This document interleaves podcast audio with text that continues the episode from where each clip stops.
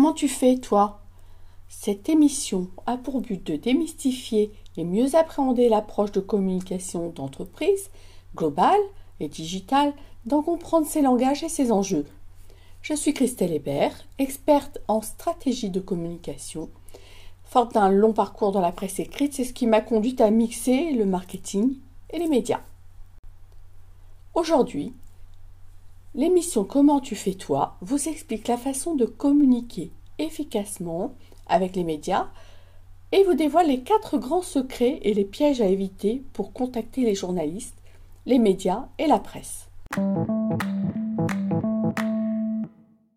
Le terme média désigne tout moyen de distribution, de diffusion, euh, qui définit les moyens de communiquer un message. Des médias, il en existe beaucoup, beaucoup, beaucoup les médias de masse qui sont la presse, la télévision, la radio et les médias numériques, euh, qui eux sont les ordinateurs et les nouvelles technologies de l'information et de la communication. Mais pourquoi les relations presse sont-elles souvent reléguées à la dernière place des actions de communication à mettre en place au sein d'une entreprise? La raison est simple. Les relations presse sont trop souvent identifiées comme non génératrices directes de chiffre d'affaires. Pourtant, elles sont cruciales pour gagner en visibilité et en notoriété. Faites des relances. Une bonne façon de contacter les journalistes, les médias et la presse, c'est de faire justement des relances. Il est tout à fait envisageable que votre prise de contact ait intéressé un journaliste, mais que celle-ci soit un peu oubliée derrière la charge de travail euh, un peu timée, comme on l'a vu euh, précédemment. Entretenez de bonnes relations avec vos contacts. Vous serez peut-être amené à travailler de nouveau avec ce média ou ce journaliste. Et si contacter les médias vous semble être un travail trop colossal, euh, ce qui est une vérité, euh, vous ne pourrez pas assurer euh, forcément les périodicités, mener une stratégie cohérente et la tenir, eh bien faites appel à un chargé de presse. Car avoir de bonnes relations avec un journaliste, ne vous garantira pas qu'il parlera de votre entreprise, mais ce n'est pas pour autant qu'il faut négliger de construire, entretenir cette relation sur du long terme. Parce que c'est un réel métier, à impact sur le long terme.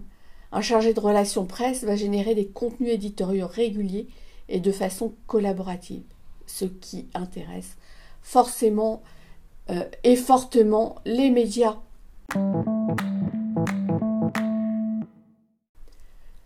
donc le célèbre site de livraison florale, euh, interflora.fr, a sollicité euh, une agence pour une action euh, relation presse lors de la Saint-Valentin. Et bien que marque référente sur cette date plutôt incontournable, Interflora n'avait aucun sujet de communication, si ce n'est les bouquets spécialement conçus pour l'occasion. Euh, donc euh, Interflora, forcément, les dates euh, symboliques sont un bon point d'ancrage pour cette grande entreprise. et surtout s'il n'y a pas grand, grande actualité ou grand chose à dire. La fête des mères, fête des pères ou encore la Saint-Valentin sont autant d'angles d'attaque pour une communication relation presse. Cependant, L'événement seul ne suffit pas à interpeller les journalistes et les influenceurs. Il y a fort à parier que vos marques concurrentes ont coché ces dates pour également en prendre la parole. Donc, pour se distinguer, il faudra proposer le contenu pertinent afin d'être relayé. Mais l'objectif de l'action était donc de faire la promotion d'Interflora dans la presse, mais sans pour autant basculer dans une communication relation presse trop commerciale, trop communication, et donc vouer à l'échec. Le public ne s'y trompe pas. Donc le choix a été de s'appuyer sur l'article de blog Fleurs et couleurs. Quelle signification? Dont l'accroche euh, fut la suivante. Offrir un bouquet de fleurs, c'est transmettre un message du cœur. Et si le choix des fleurs est important, celui des couleurs l'est tout autant.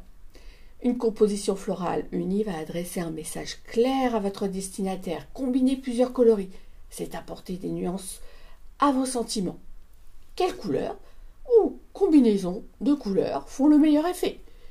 Voici un inventaire qui devrait vous permettre d'éviter tout impair.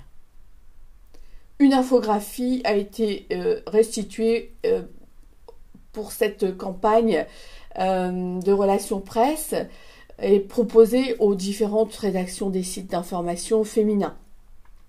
Cette infographie s'est dessinée de la façon suivante. offrir des roses à la Saint-Valentin, quelle couleur? Donc selon les couleurs, nous pouvions traduire je t'aime passionnément, euh, je te demande pardon, je suis épanouie avec toi. La signification de combien de roses? Une rose égale coup de foudre. Neuf roses, nous serons toujours ensemble. Douze roses, veux-tu m'épouser? Et en dernier, quelle forme? Rose fermée, amour timide. Rose légèrement courbée, fiançailles, etc., etc et à la clé plusieurs retombées presse chez Grazia, Elle, Marie-Claire et d'autres titres de la presse féminine sur le, sur le web. Trouver les bons contacts, trouver le bon moment, avoir de bonnes relations et rester dans le cadre de départ avec la définition de son but et de ses objectifs, voici les secrets pour communiquer efficacement avec les médias et surtout d'éviter les pièges. J'espère que cette émission vous a plu. Je vous invite à réécouter ce podcast sur ma chaîne YouTube et découvrir les autres sujets de Comment tu fais toi?